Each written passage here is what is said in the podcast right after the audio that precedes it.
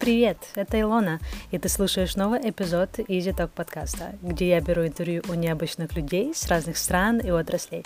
Мои гости делятся с тобой своими секретами, рутинами, опытом и ресурсами. Приятного прослушивания! Это новый эпизод из итог подкаста, и у меня в гостях Макс Крупышев. Макс — генеральный директор CryptoProcessing.com и CoinsPaid, криптоэксперт и лидер общественного мнения. Макс начал работать с биткоином в 2014 году, сразу после получения степени MBA.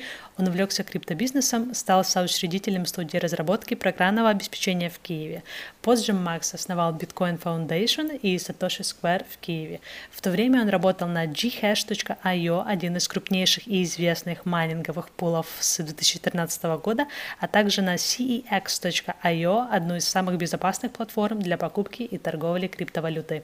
Сейчас Макс занимает должность генерального директора в cryptoprocessing.com и CoinsPaid, быстрорастущем провайдере обработки криптовалют, способствует внедрению крипты в индустрии онлайн-платежей.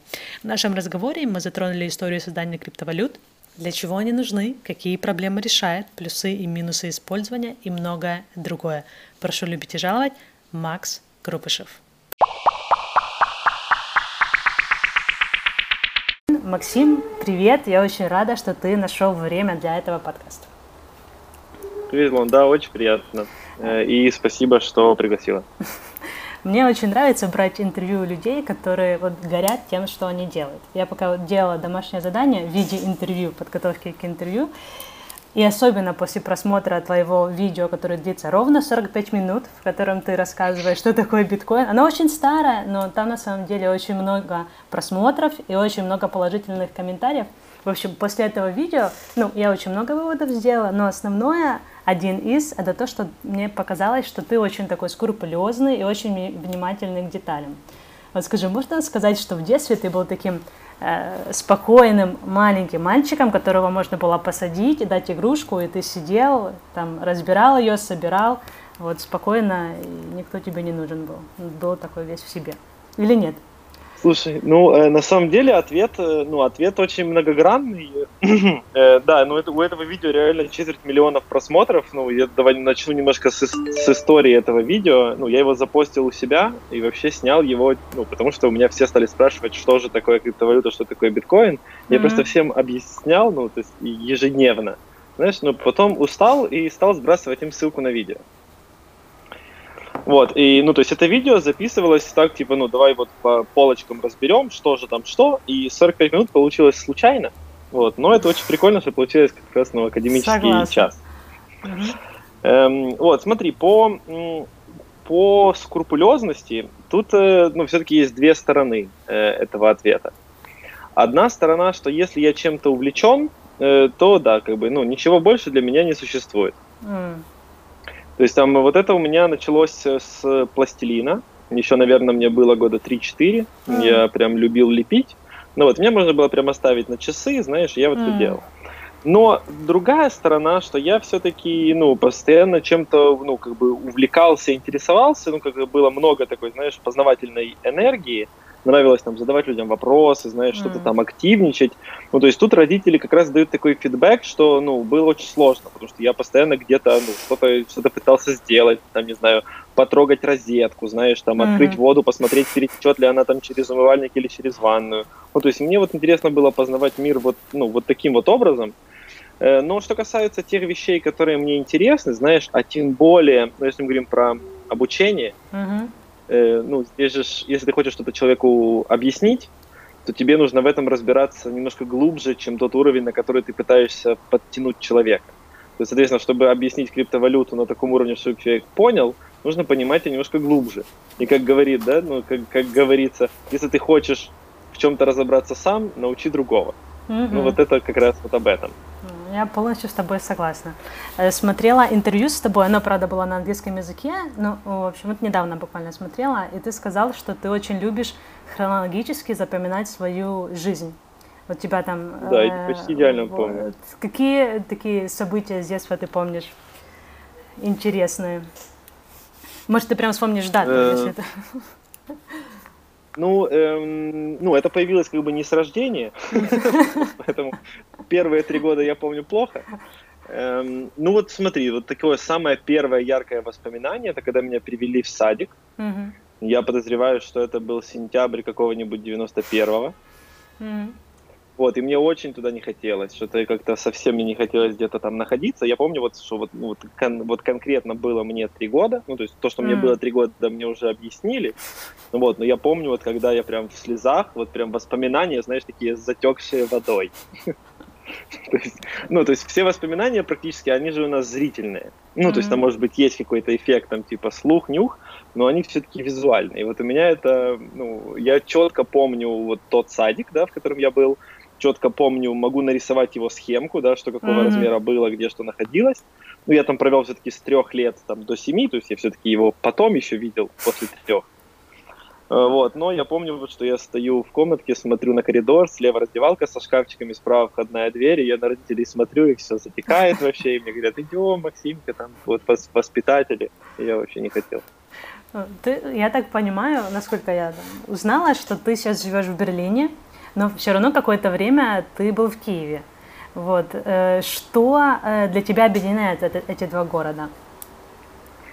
Э, слушай, я начинаю думать о том, что я все-таки человек мира, и что угу. я все-таки нигде не живу. О, это э, очень Потому классно. что, ну, я, да, и, ну, как бы из-за карантина этого я, на самом деле, летал последний раз в апреле, mm. как раз в, разгар карантина, и я уже как-то прям соскучился аж за как тем, все, что наверное. какими-то mm-hmm. за климатическими зонами, знаешь, там, за языками, ну, как-то вот mm-hmm. получается достаточно непонятно.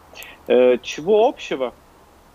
Ну, слушай, вот есть э, какое-то такое вот э, свободно, ну, вот такая вот свобода молодежи, знаешь, mm. Там где-то какие-то вылазки в парке, знаешь, там какая-то там уличная еда, какие-то музыки, ну, какие-то уличные музыканты, знаешь.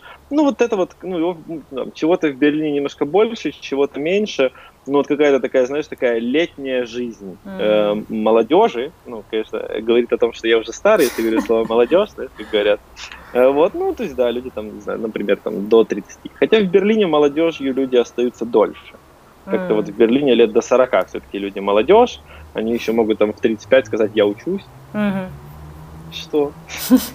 Ты уже знаешь, иди работай.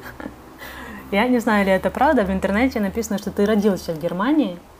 Вот, Нет, что... я не, не, не родился в Германии. О, это очень, очень интересно. Хорошо. Сбрось меня, пожалуйста. Хорошо. Я был бы не против Где-то, родиться э, и В Гугле я вообще написала Макс Крупышев био, и на, на одном сайте было написано, что родился в Германии, немец. Я думаю, интересно, ты родился в Германии, потом переехал в Киев, поэтому и спрашивала, что, тебя, э, что для тебя объединяет эти, города.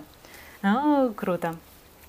Вот э, еще тоже смотрела там интервью, читала разные статьи. Вот когда ты интересовался вообще криптовалютой в Украине, никто об этом не говорил, ничего не писали, никаких книжек не было, и, в принципе, у тебя не было вокруг людей, с которыми ты мог что-то обсудить, или, ну, ну, исправь, если я не так говорю, ну, что-то обсудить или там, как бы, глубоко раскрыть эту тему.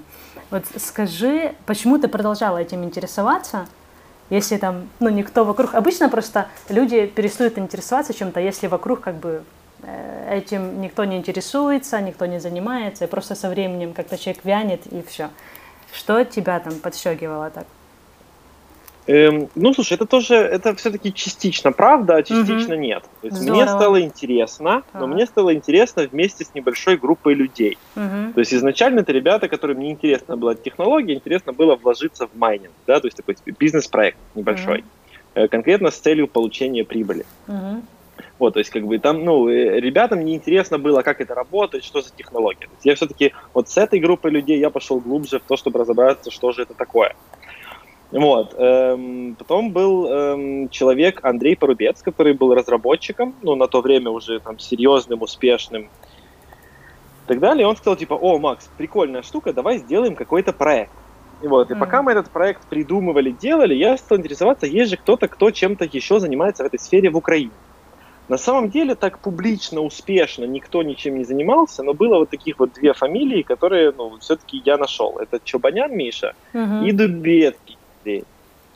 Вот, на самом деле оказалось, что Миша уже вот-вот скоро собирает митинг, ну, метап, так, так называемый, типа, поговорить о криптовалютах.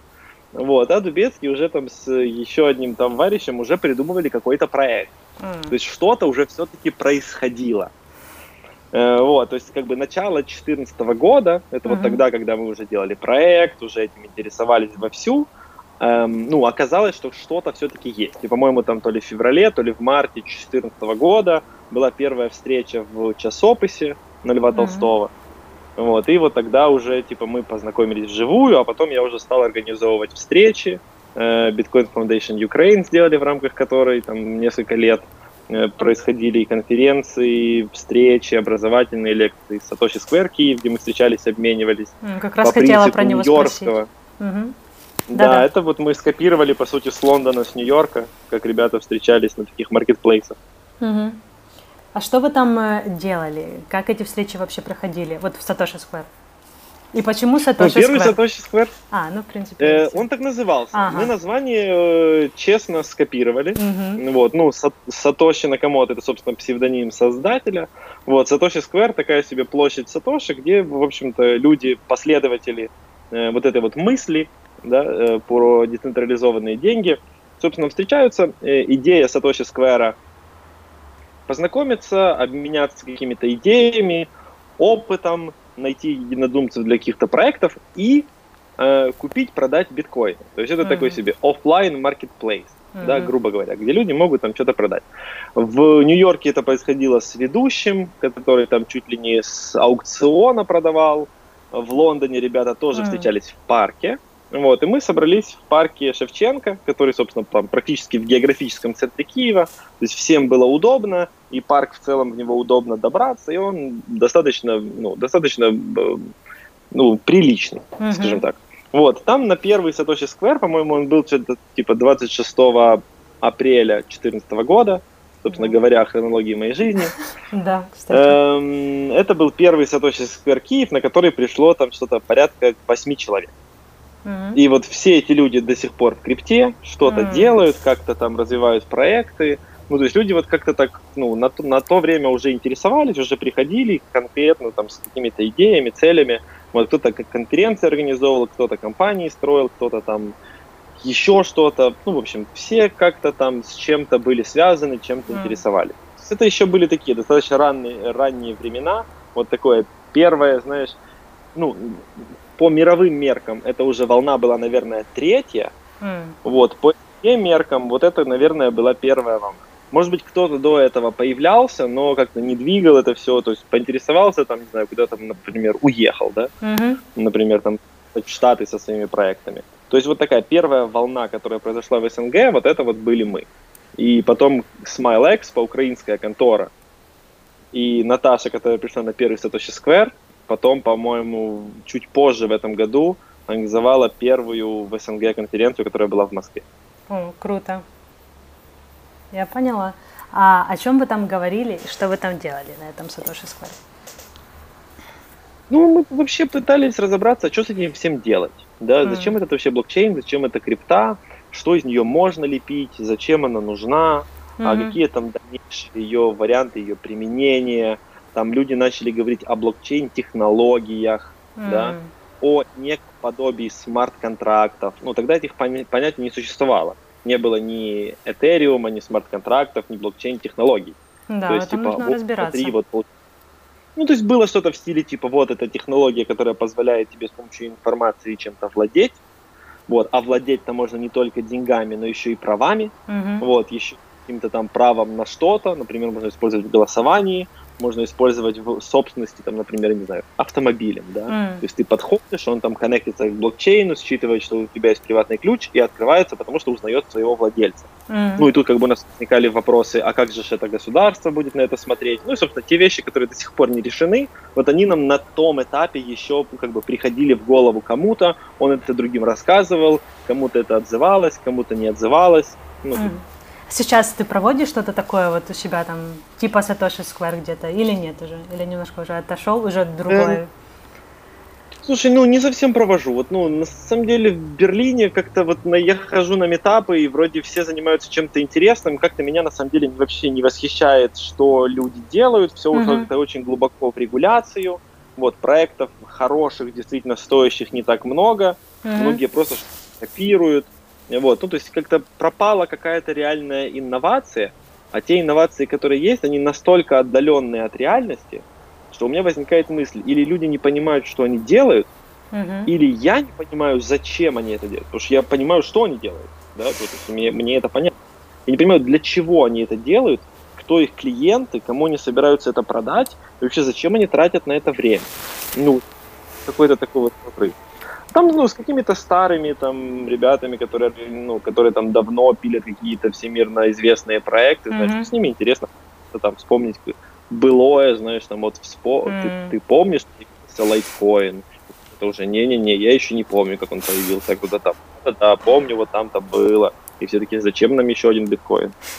Думал ли ты вот во времена вот этого, я назвал времена Сатоши Сквер, думал ли ты в эти времена, что тебя будут назвать экспертом по криптовалюте, там, и ты будешь заниматься тем, чем ты занимаешься сейчас.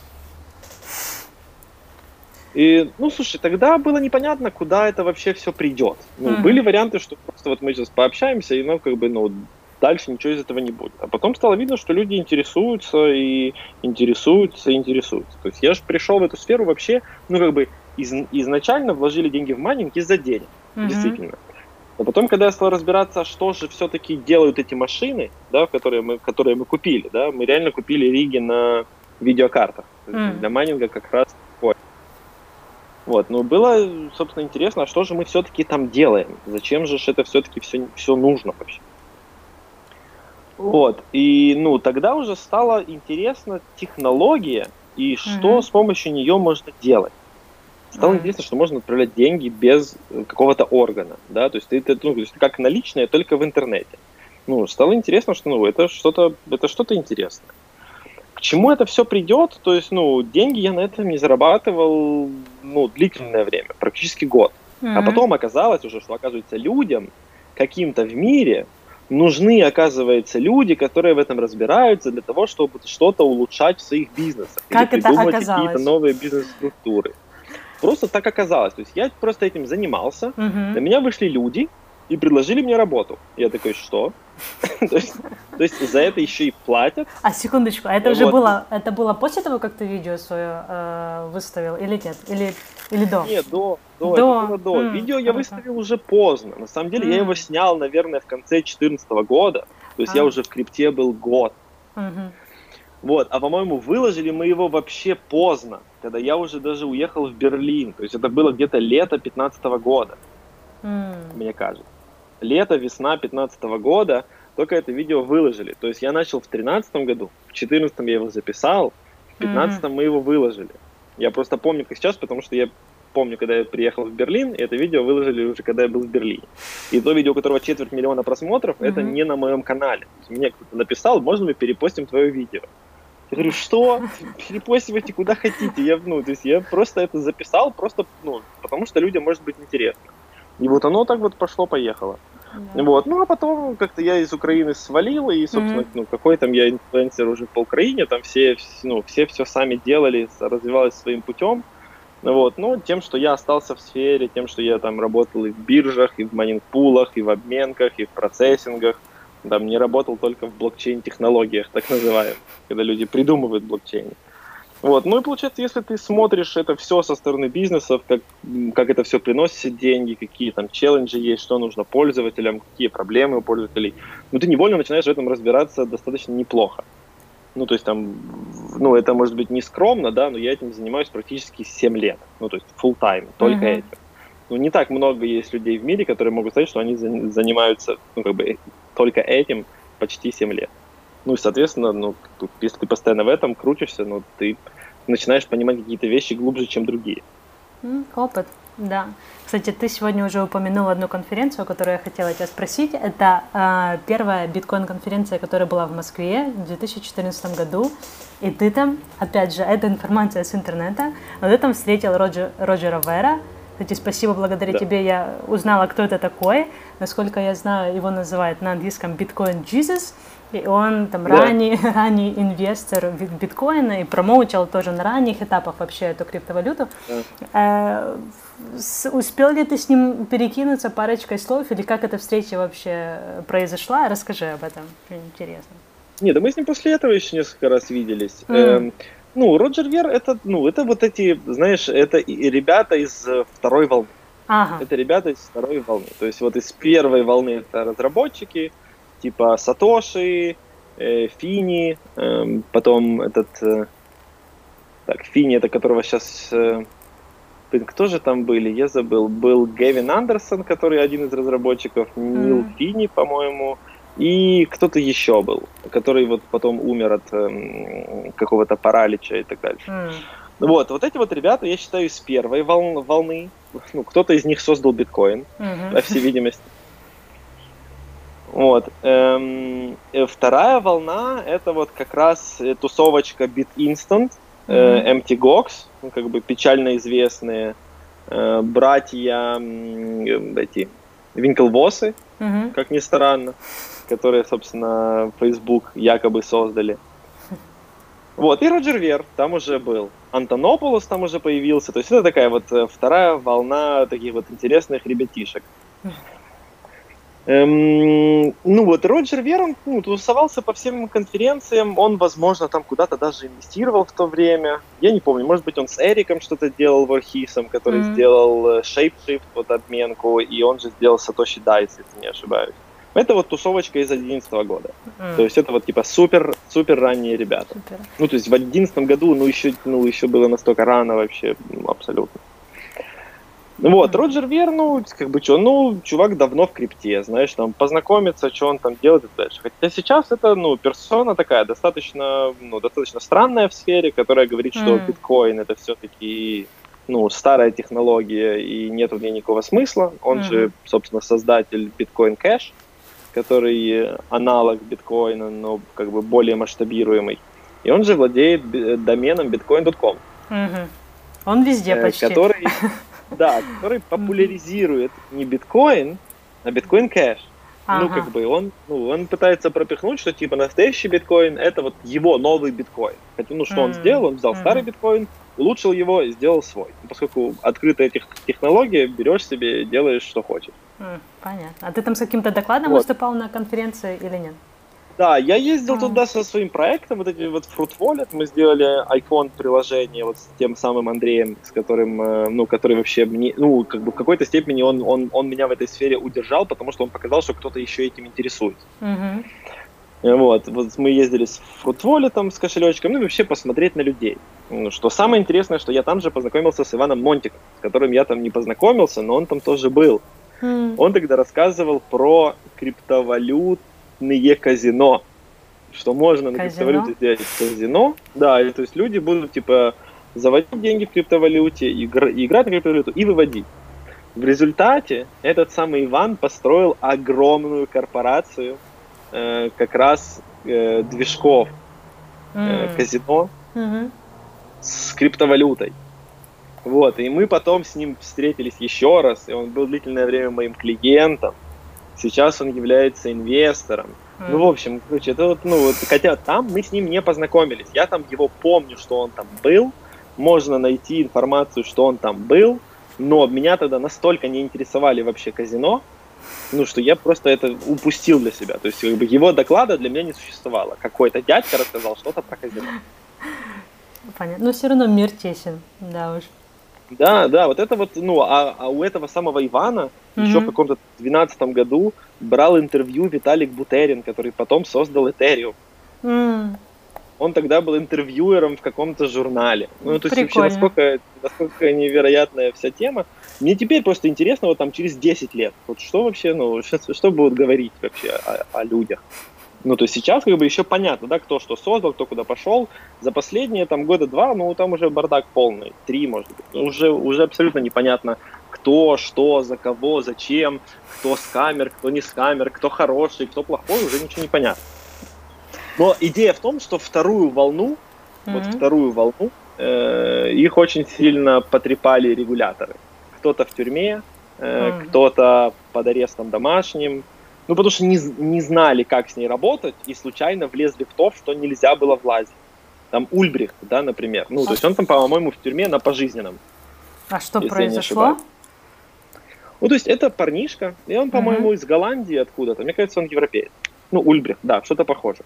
Mm-hmm. Рос Ульбрихт. Это, это вот такая, ну, то есть, знаешь, ну, его практически все винят в том, что он создал э, площадку для торговли наркотиками. Mm-hmm. Что, в принципе, является Понятно. преступлением. Тут ну, как бы никто спорить не будет. Но что он сделал на самом деле? Он сделал независимую площадку, где люди могут торговать чем угодно, mm-hmm. и рассчитываться некой альтернативой деньгам, которую никто не контролирует.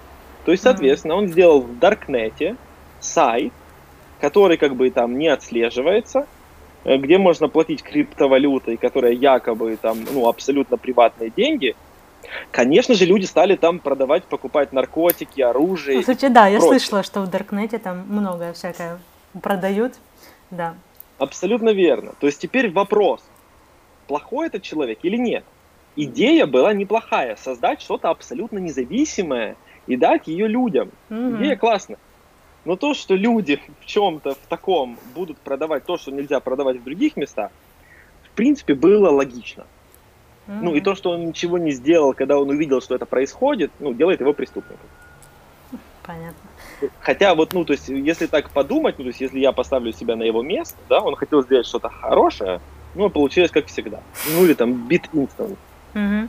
Ребята, которые в Нью-Йорке помогали купить криптовалюту через практически единственную японскую биржу MTGOX, которую там сделали где-то то ли в Америке, то ли в Европе, потом купил ее человек в Японии. Э, постоянно заб... э, Марк Арпелес купил эту биржу. Uh-huh. В результате был каким-то там то ли разработчиком, то ли кем-то, он не знал, как вести эти биржи.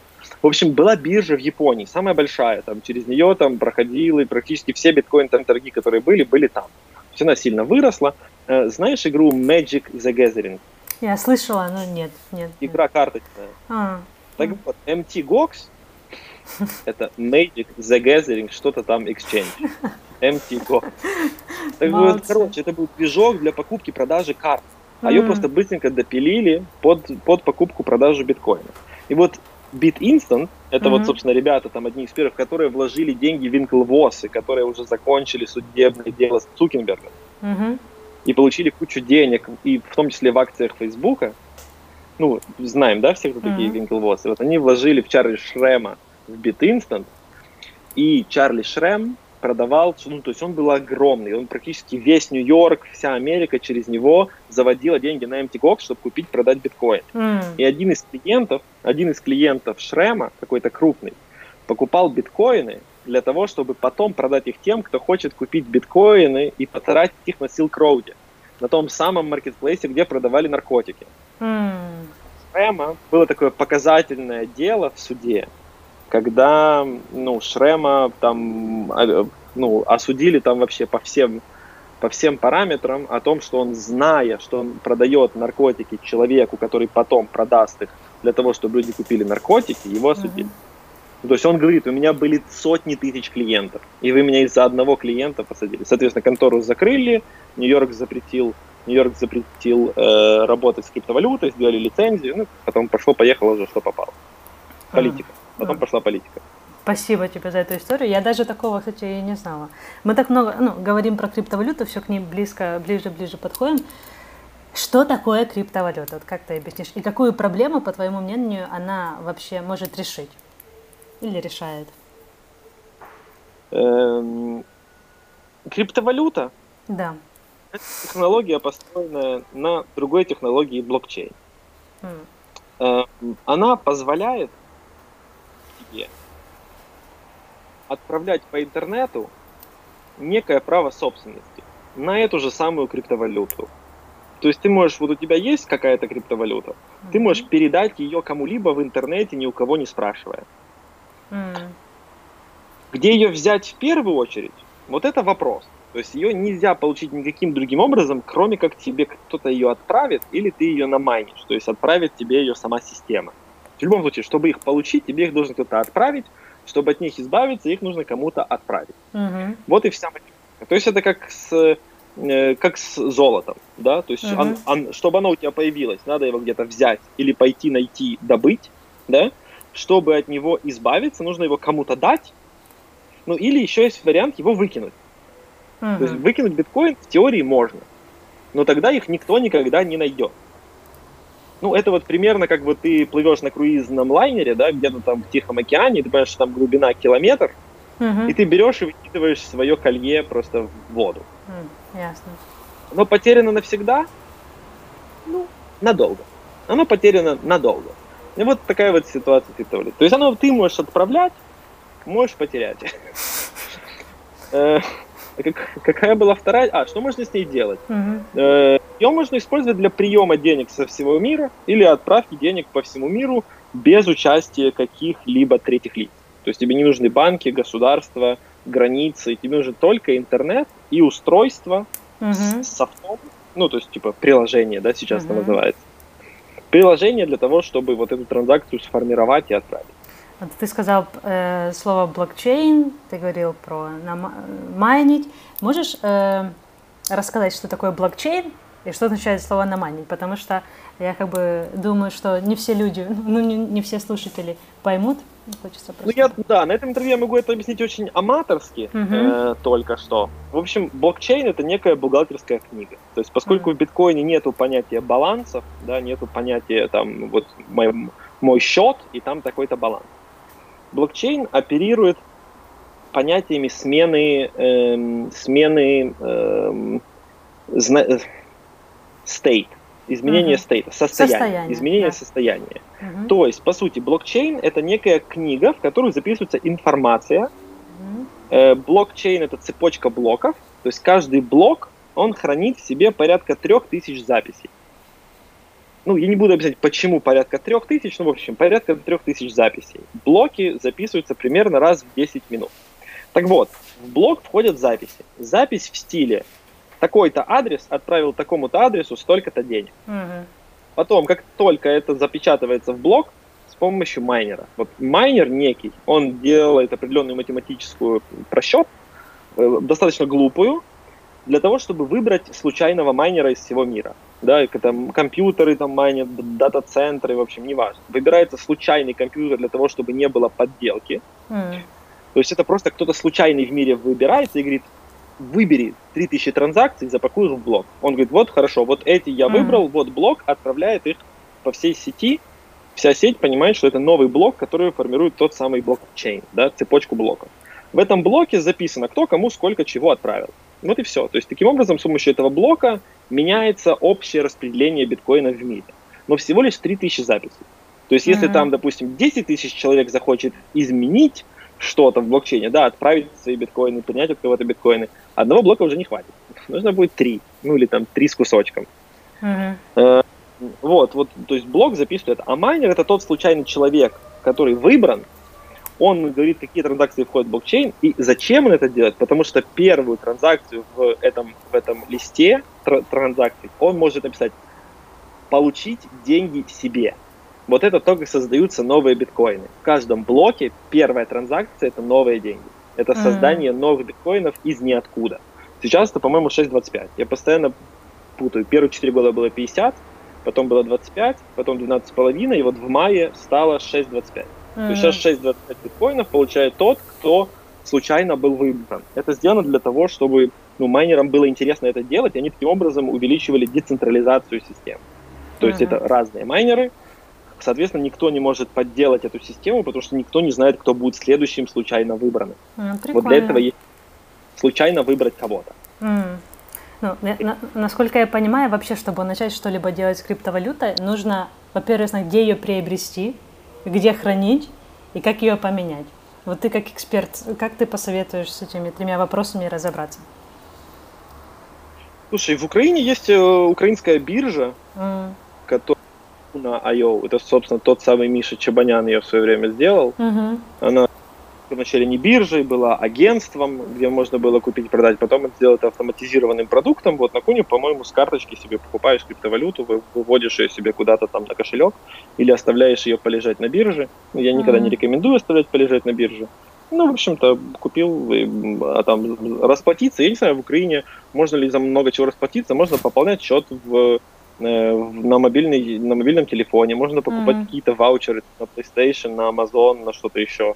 Ну, в общем, как бы, ну, так, чтобы в реальном мире, да, там, в повседневных э, платежах, ну, вроде как и не так уже много, где можно заплатить криптовалютой. В мире развлечений, ну, больше сделать там ставки на спорт, ставки на и спортивные события, да, там, на доту, на Counter-Strike. Mm-hmm. Много используется в торговле в торговле скинами для, ну, для онлайн-гейминга, да, там какие-то оружия на Counter-Strike, на тот же, для World of Warcraft. А-а-а. Собственно, там, где молодежь тусуется, То сейчас оно больше в играх типа, используется.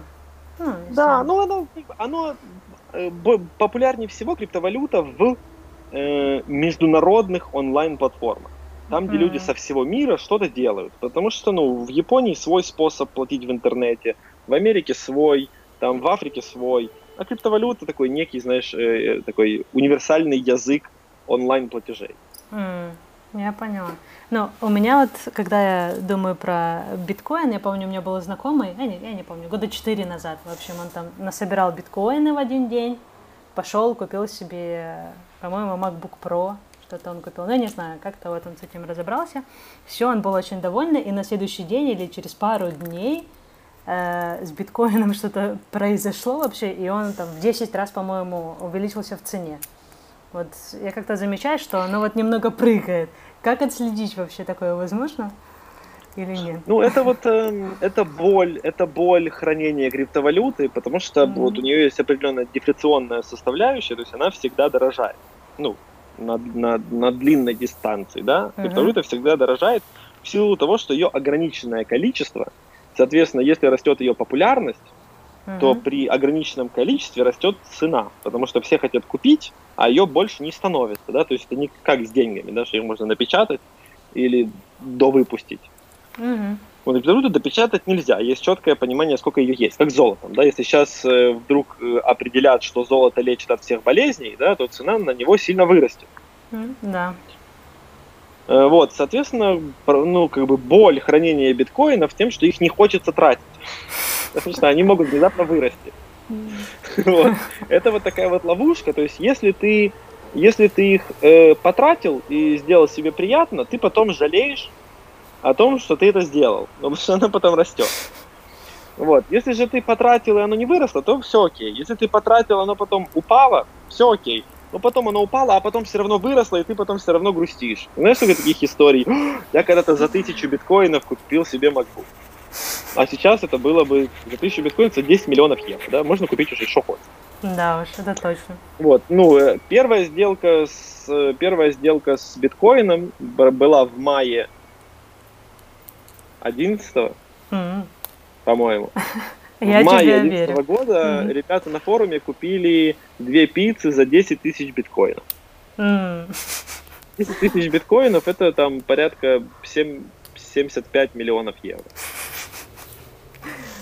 Прикольно. На сегодня. Угу. Вот, эта история, она, ну, как бы, она реальная, она подтверждена документально, ну, ребята на форуме договорились, один другому перевел, тот заказал ему две пиццы. Какая польза для, какую пользу для бизнеса ты вот видишь э, криптовалютой?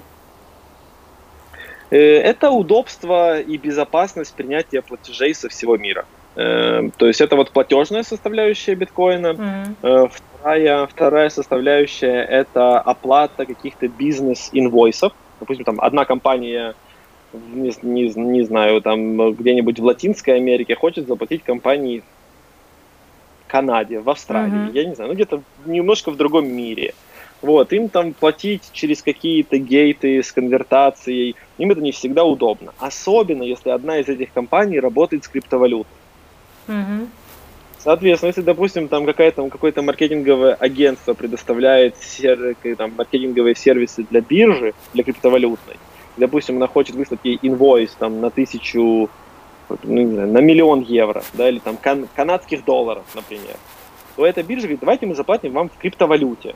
Вот, и эта другая компания может принять этот платеж реально вот так вот, где-то у себя по, по месту в стране, где она зарегистрирована, обменять эти деньги на, ну, на фиатные, да, это там обойдется, допустим, там меньше 1%, и mm. получить деньги.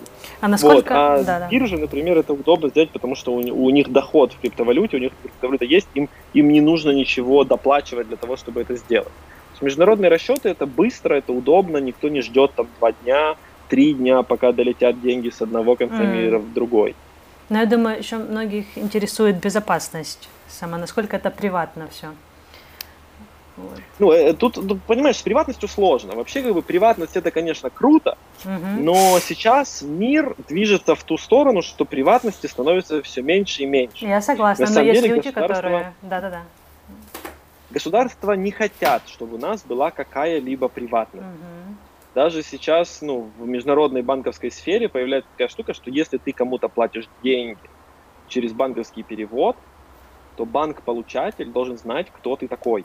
Угу. То есть, ну, то есть это ужесточается. То есть сейчас, когда ты можешь сделать что-то приватно, людям не нравится, это все прикрывается несколькими вещами. Отмывание денег, mm. ну, потому что там какие-то бизнесы, которые получили деньги нелегальным путем, все-таки, что такое нелегальный путь? Это э, то, что государство определило как, э, ну, как неправильно. Да? Ну, там, на, например, наркотики, оружие, детская порнография. То есть все uh-huh. то, что как бы, ну, кто-то решил, что так нельзя, это неэтично. Эм, э, ну, это называется money laundering, если ты потом эти деньги, которые получил таким путем, пытаешься как-то превратить в реальные деньги нормальные. Ну, вот, собственно, криптовалюта для этого пытается использоваться все-таки. Но, как правило, на таких площадках, которые являются тоже нерегулируемыми и тоже государствами считаются незаконными.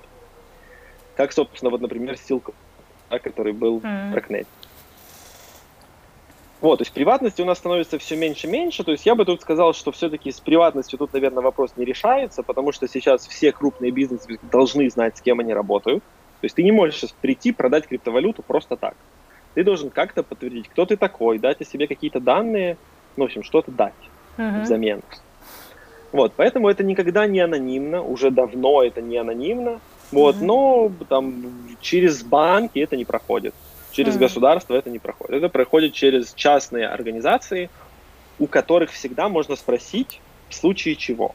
Если это какое-то расследование, да, то всегда к этим частным организациям можно прийти и спросить, вот мы видим, к вам пришли деньги, от кого они пришли, зачем они пришли, на основании каких документов. И mm-hmm. всегда должен сказать, у меня контракт с этим клиентом, он занимается этим, этим, этим, эти деньги пришли в пользу того-то, того-то, того-то, затем-то, затем-то, затем-то. То есть это вот сейчас выглядит регуляция. Я поняла, спасибо. Я вот по, про приватность хочу тебя спросить. Э, я вот с какого-то времени, ну, с определенного времени начала задумываться про приватность в интернете, потому что вижу, что действительно там Facebook, социальные сети особенно, очень все много хотят собрать, и Google потом показать тебе рекламу и так далее.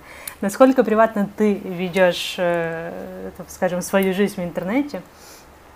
А, вот. Слушай, я очень стал вести свою жизнь в интернете. О, отлично. Я считаю, это самый лучший вариант.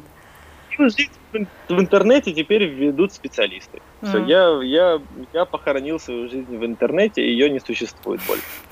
Эм, на самом деле, ну, как бы выборы, выборы в Америке, mm-hmm. да, там революция в Украине, в 2014 году было, да? Да, была. Да, да, было в 2014 году. Что я спрашиваю? Я же, я же помню такие вещи. Э, вот. Эм, то, как, как, собственно, происходила информационная атака, информирование людей и так далее, это uh-huh. все технологии, которые использовались на базе как раз сбора информации. Вот, об этом даже есть документалка на Netflix, по-моему, называется The Great Hack. О, как-то так. В общем, там, как раз, там как раз да. идет вот, собственно, про про ребят, которые научились с помощью данных Фейсбука эм, влиять на умы людей. Mm. Вот, это якобы использовалось не только, не только выборы в Америке, не только Брекзит, но еще и во многих других революциях, свержениях власти и так далее. Украина как бы одна из них в списке в том числе. Mm. То есть мы как бы этого не замечаем, мы не знаем, но реклама, которая нам показывалась, она как раз нам заходила только потому, что там, допустим, Facebook знал, mm. что мы там очень э, там за семейные ценности, знаешь, или наоборот мы там за права животных и там mm. нужно направлять рекламку с котиком, ну грубо. Uh-huh. Эм, вот, то есть поэтому, ну, приватность в интернете это то, к чему, конечно, стоит стремиться, но с другой стороны, польза, которую мы получаем из соцсетей, да, для нашего там психологического э, благополучия, общения с людьми и так далее, она вроде как ну, выше, чем те риски, которые у нас реально могут быть. Но с другой стороны, ну, там поднимаются вообще тут как бы ну, затрагиваются очень философские вопросы. Mm-hmm. А, есть ли у нас вообще свое мнение? Если у нас вообще инструмент принятия решений вообще в принципе? Uh-huh. Вот, и вот, ну, глядя на то, что у нас якобы нету никакого, ну, как бы никакой воли на самом деле, мы не можем принимать решения сами, потому что наше решение сформировано какими-то убеждениями, которые да. нам могут продать Есть через эти убеждение. самые со- соцсети. Uh-huh. Вот. Ну, говорит ли это о том, что нам не стоит пользоваться соцсетями? Наверное, вряд ли. То есть тут скорее нужно быть более, ну, более как-то образованными в том, что такое мнение, с чего оно формируется. Ну, снова-таки, это изучение мозга уже. Uh-huh. И вот тут, тут тоже есть много работ о том, что такое мнение, как оно формируется и почему кто-то принимает решения хорошие, а кто-то принимает решения плохие, почему плохие люди принимают плохие решения, а хорошие якобы принимают хорошие. И, ну, это вот все все, все, все с друг другом связано. Спасибо тебе за этот ответ. Кстати, про мнение. Интересно, вот сейчас просто немножко вернусь назад.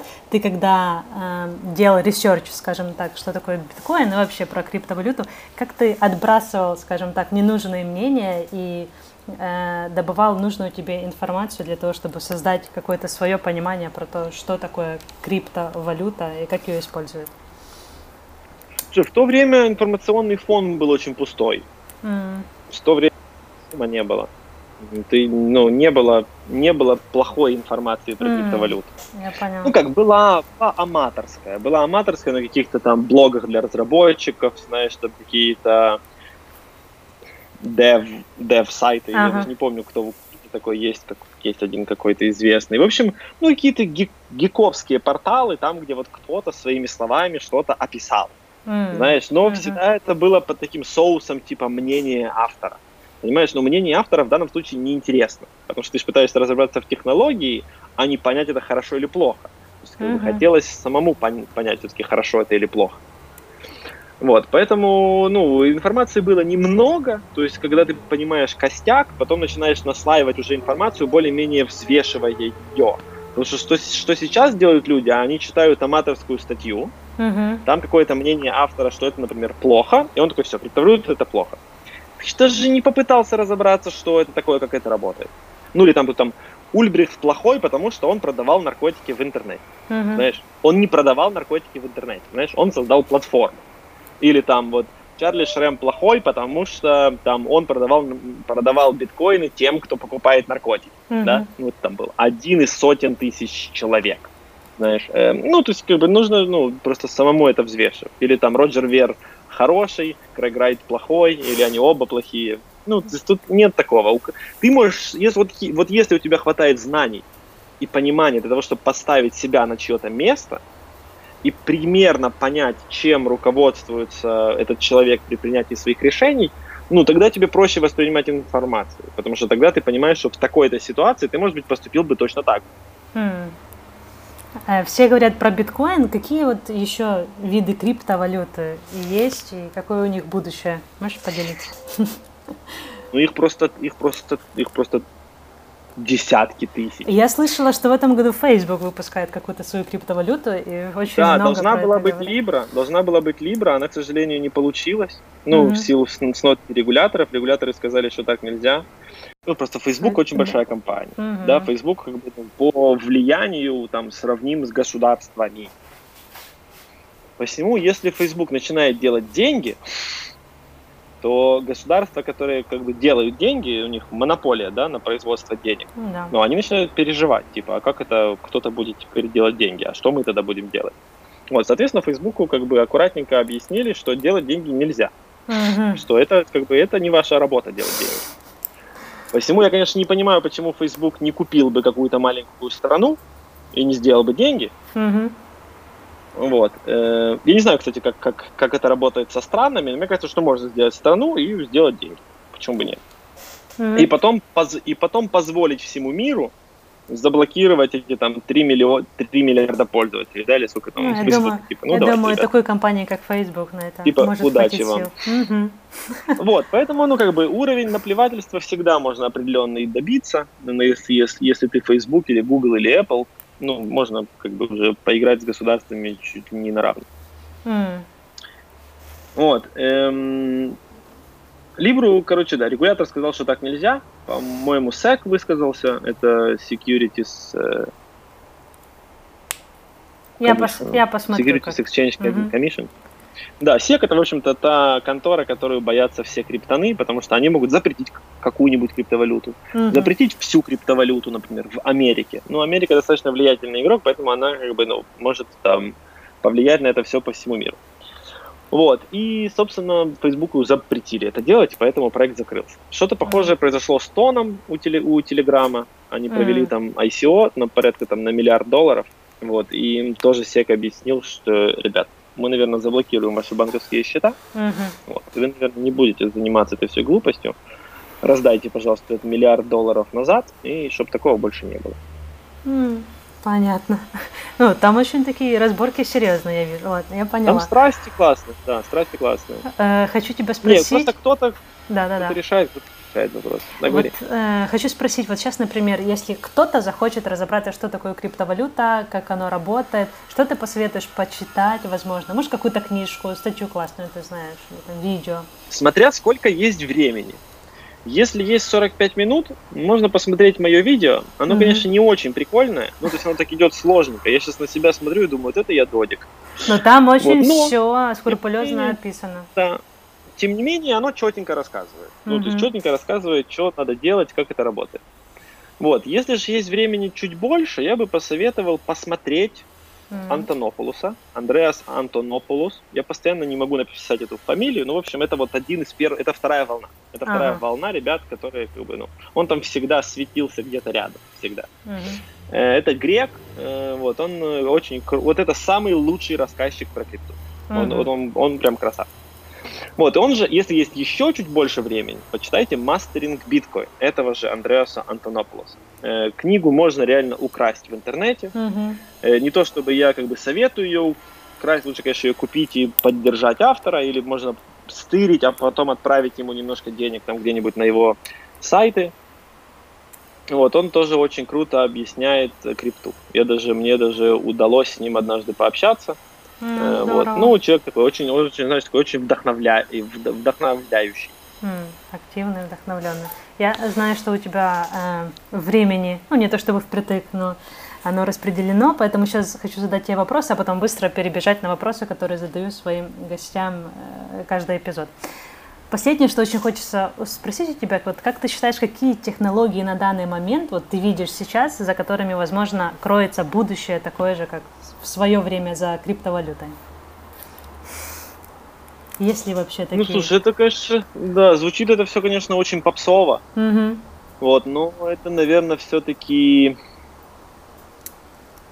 AI, Artificial угу. Intelligence, да, который позволит оптимизировать какие-то вещи там, где мы можем ошибаться. То есть вот какие-то вещи, где человек, ну, которые человеку не хочется делать, в принципе, они, ну, они очень простые, но где ошибка стоит денег.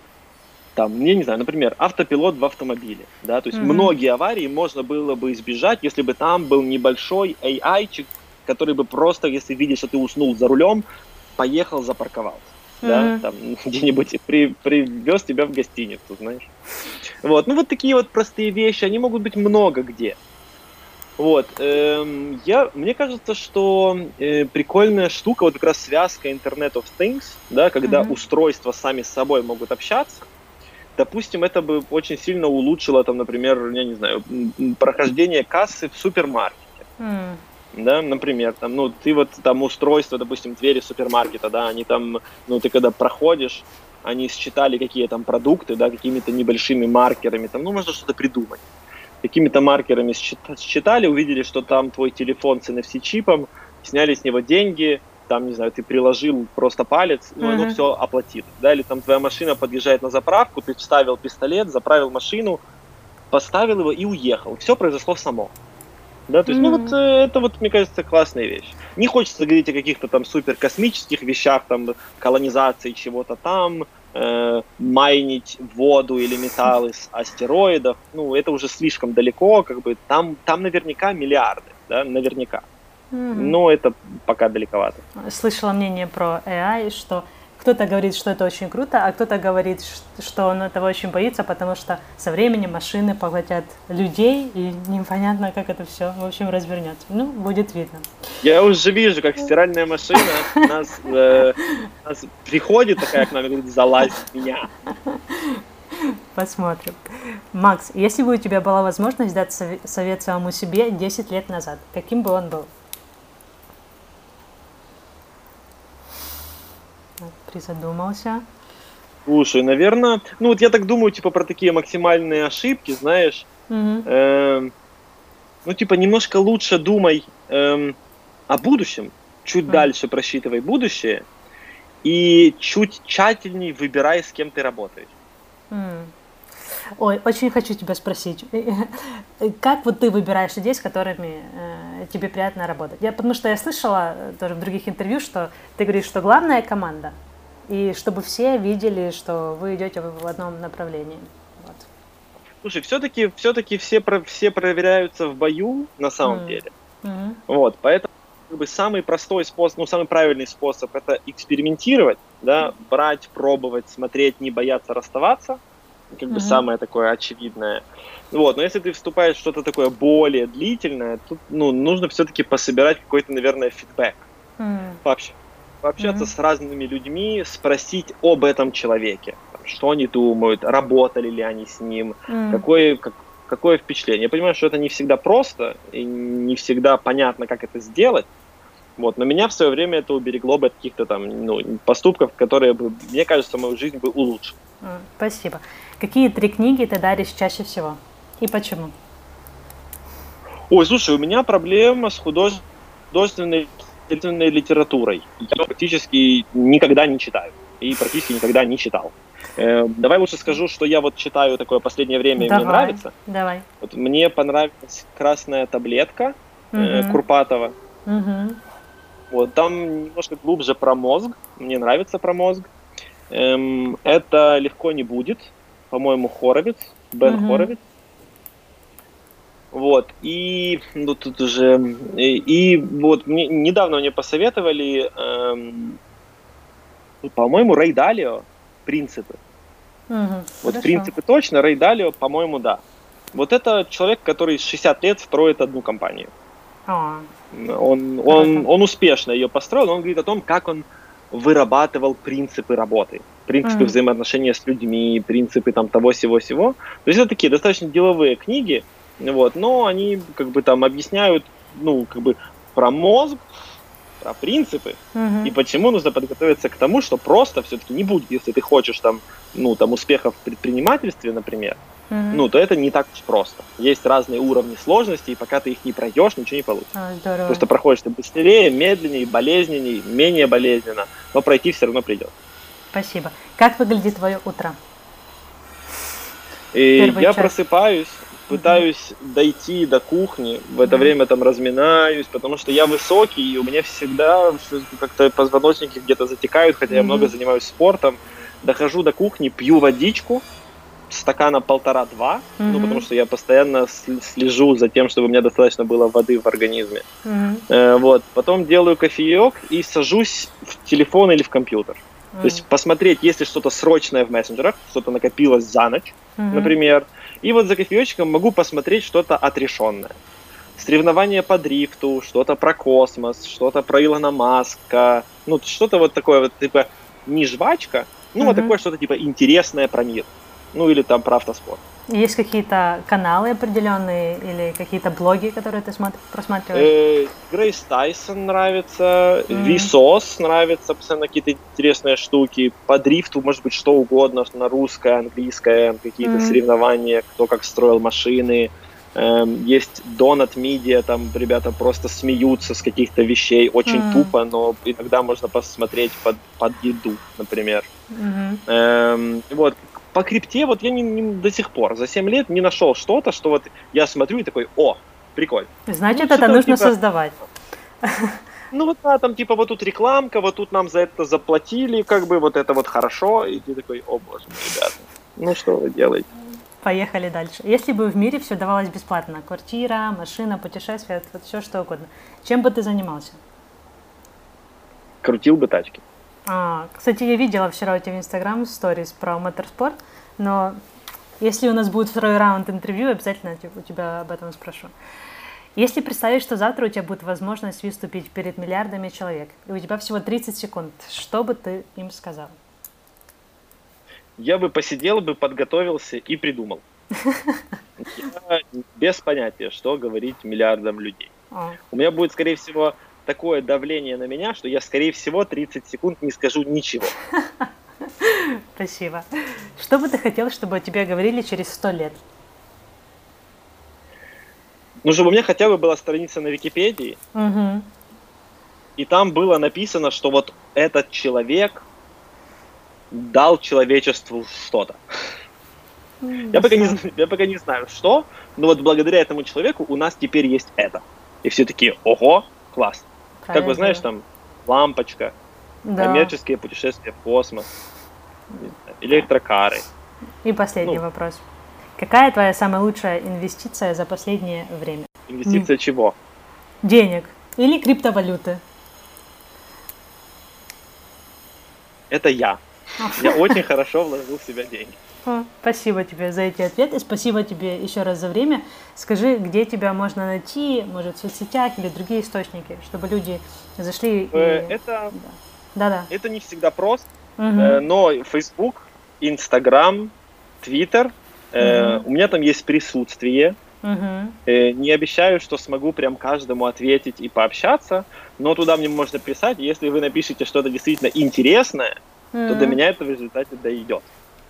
Спасибо, Максим. Было очень приятно с тобой говорить. Я желаю тебе успеха во всем. Вот, спасибо тебе еще раз за твое время. Да, спасибо тебе, Илона. Удачи.